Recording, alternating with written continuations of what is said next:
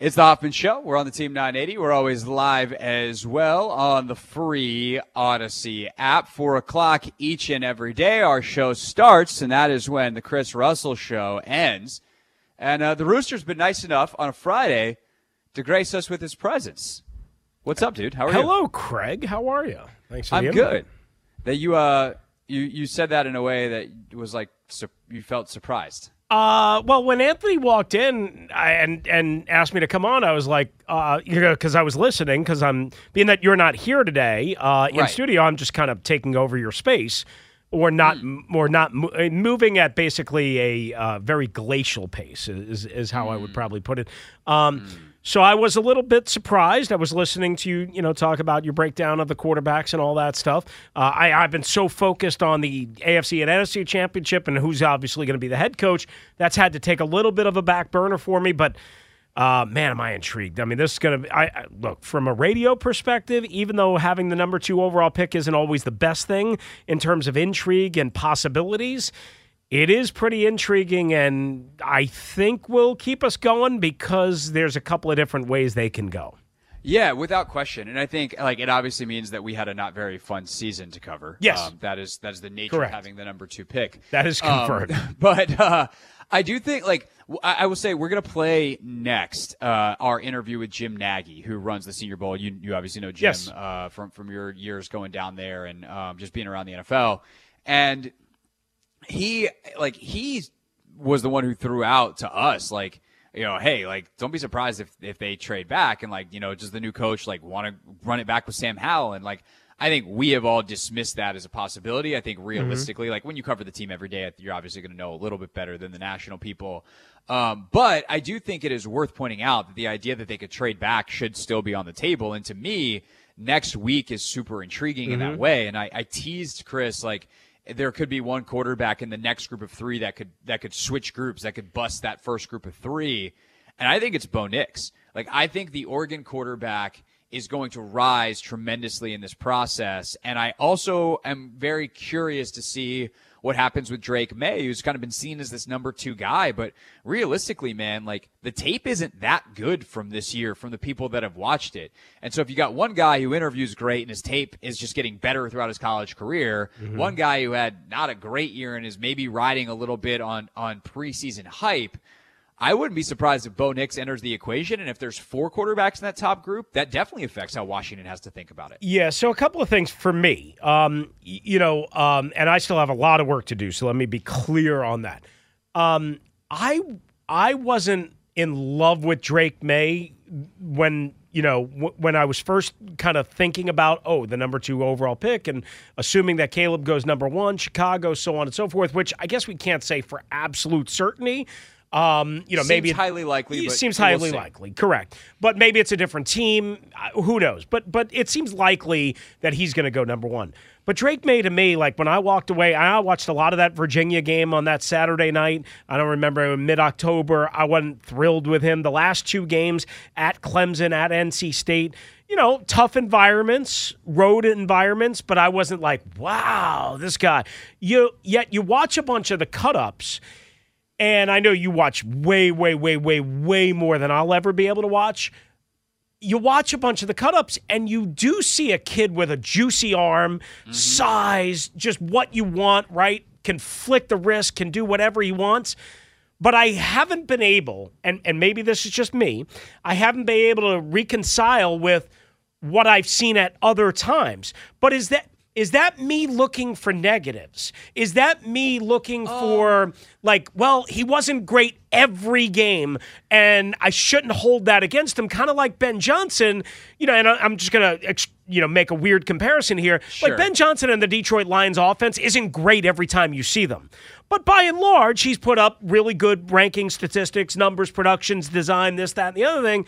But I mean, if you watch the wrong game, you're going to walk away going, eh, "Ben Sure. Johnson's not for me." S- am I doing that for? Am I doing that for Drake Maye? Are you doing that for Drake Maye? Well, I think I think part of the equation there is like how often, Yeah. right? Because you know, if you go watch, I'm trying to pick, I'm trying to think if there's a good football player for this. I mean, shoot, you could do it with Sam Howell. If you want to watch the Sam Howell highlight tape, Sam Howell is one of the greatest quarterbacks that's ever played. Yeah. If you want to, you want to make a two minute cut up, like some of the stuff that dude did this year was nuts. Yes. The throw to Terry against Denver, you know, some of the running around, like the toughness. You want to make a highlight tape of Sam Howell? Sure. But watch every game, watch every snap and see how often it's that versus the other stuff. Right. You know, if you want to take, uh, J.R. Smith or Jamal Crawford's best games as NBA players, like those dudes scored 50 multiple times in their career.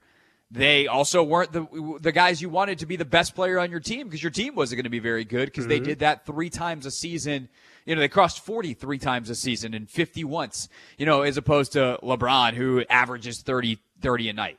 So I, I think it's a matter of like eh, trying to predict. And this is what makes the NFL draft so hard, Chris, is like, how often would you get in your system as an NFL head coach or you're an NFL OC and a GM? How often would you get good Drake Maye where he shows off that beautiful touch on the deep mm-hmm. ball, where he can play pinball and then and then make a play versus he just threw it into the ground again? Or like, why did you take that sack? Why did you why did you not get why can you never Right. get the ball out on time? And by the way, Caleb Williams is kind of the same way. He's better than than Maye and his good, but that dude is never on time. So, I, I mean, there's so many questions that I have about all of these guys, but I, you know, and I know it's your show, so, but I, I wanted to ask because you're you're more down so far from what I can tell on these guys than I was expecting. Because I thought from afar, and again, granted, I'm not either watching a lot of USC at 11 o'clock on a Saturday night. Just Yeah, being honest, not but. I mean, I've seen a lot of cut ups. I've seen a lot Sure. of clips. I've seen some parts of games.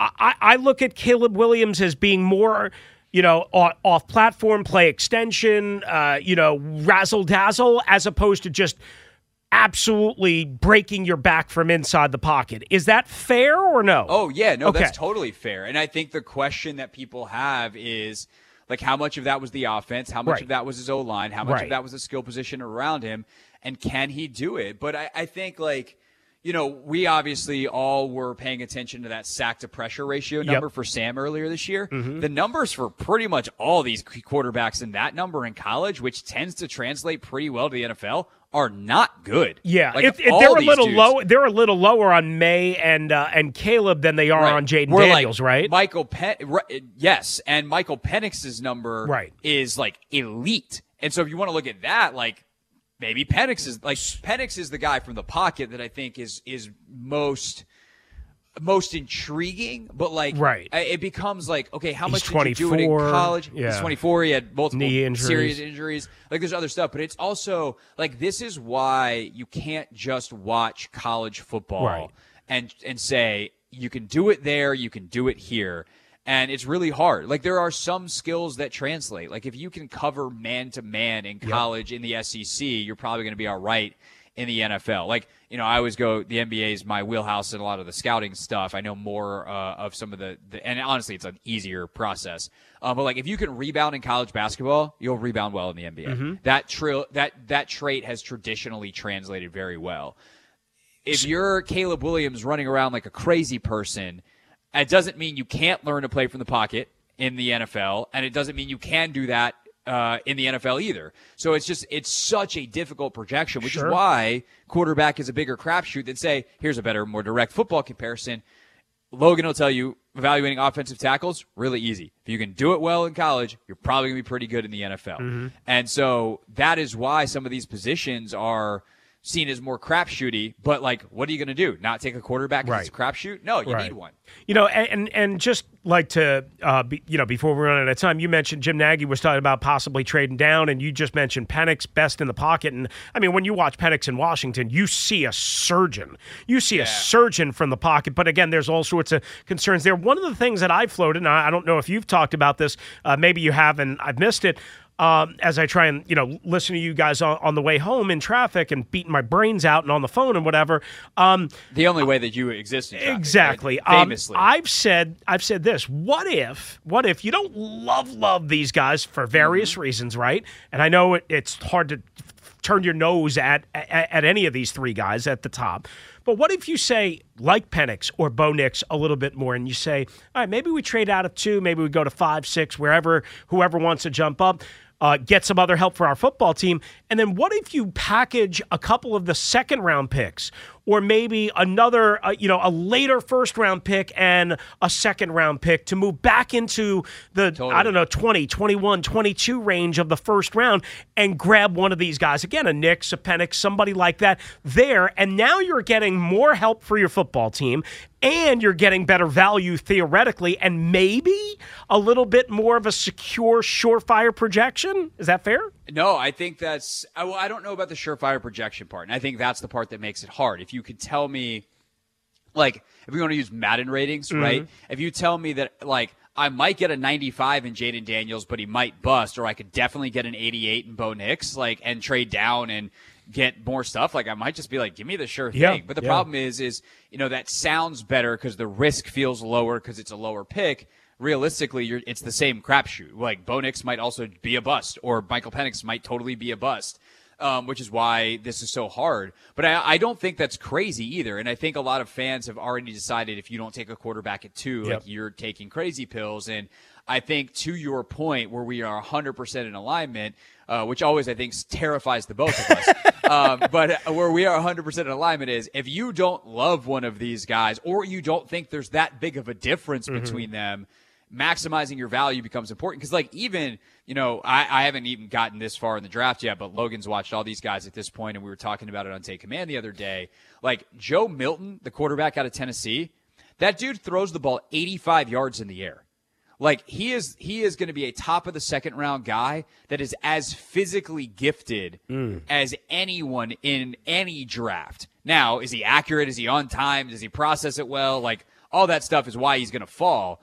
But from a pure trait standpoint, like that dude's insane. And so if you fall in love with that and you think like we know how to coach that and you have a good interview with him and everything, do you just say we'll take a we'll take Marvin Harrison it too? Right. Like Marvin Harrison's going to the Hall of Fame, right? Like, and I'm not talking about his dad. I'm talking yeah. about Junior. Yeah. If like if we if we think that that dude's a Hall of Fame receiver, and we're pretty confident we can get Joe Milton with the fourth pick of the second round, we'll do that. Like, I, I don't think any of that is unreasonable. That's why it's fun to talk about this stuff in January because everything is on the table. And we're going to learn a lot more starting next week with the Senior Bowl and then obviously Indianapolis and uh, on down the rest of the scouting process. Yeah, you which, got it. I'm, I'm with yeah. you. And by the way, it doesn't scare me to agree with you. I mean, I That's feel good. almost better that, you know, because I'm considered the wackadoo of this radio station.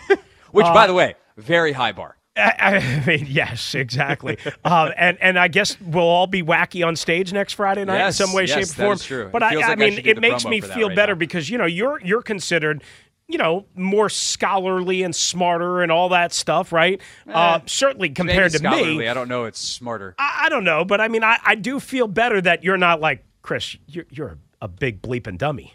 You know, no, by, you by are, maybe are, wanting to trade down. You know, you are spot on here, my friend. Uh, and by the way, as Chris just said, we will be yes at uh, Bethesda Theater next Friday. It's 1067 The Fan versus the Team 980 Live. Uh, obviously, talking about what they'll do with the number two pick, what they'll do in free agency. Uh, and by that point, we'll have our Super Bowl 58 matchup. We'll predict all of that, all off air, on stage, and uncensored. Get tickets today at BethesdaTheater.com, and it's sponsored by Main Street Bank. Cheer local, bank, lo- bank local. Put their team in your office. Visit mstreetbank.com for more information. Rooster, appreciate some time, sir. Thank Thanks, you. Greg. Appreciate you. Have a great weekend. Uh, when we get back, that conversation with Senior Bowl Executive Director Jim Nagy.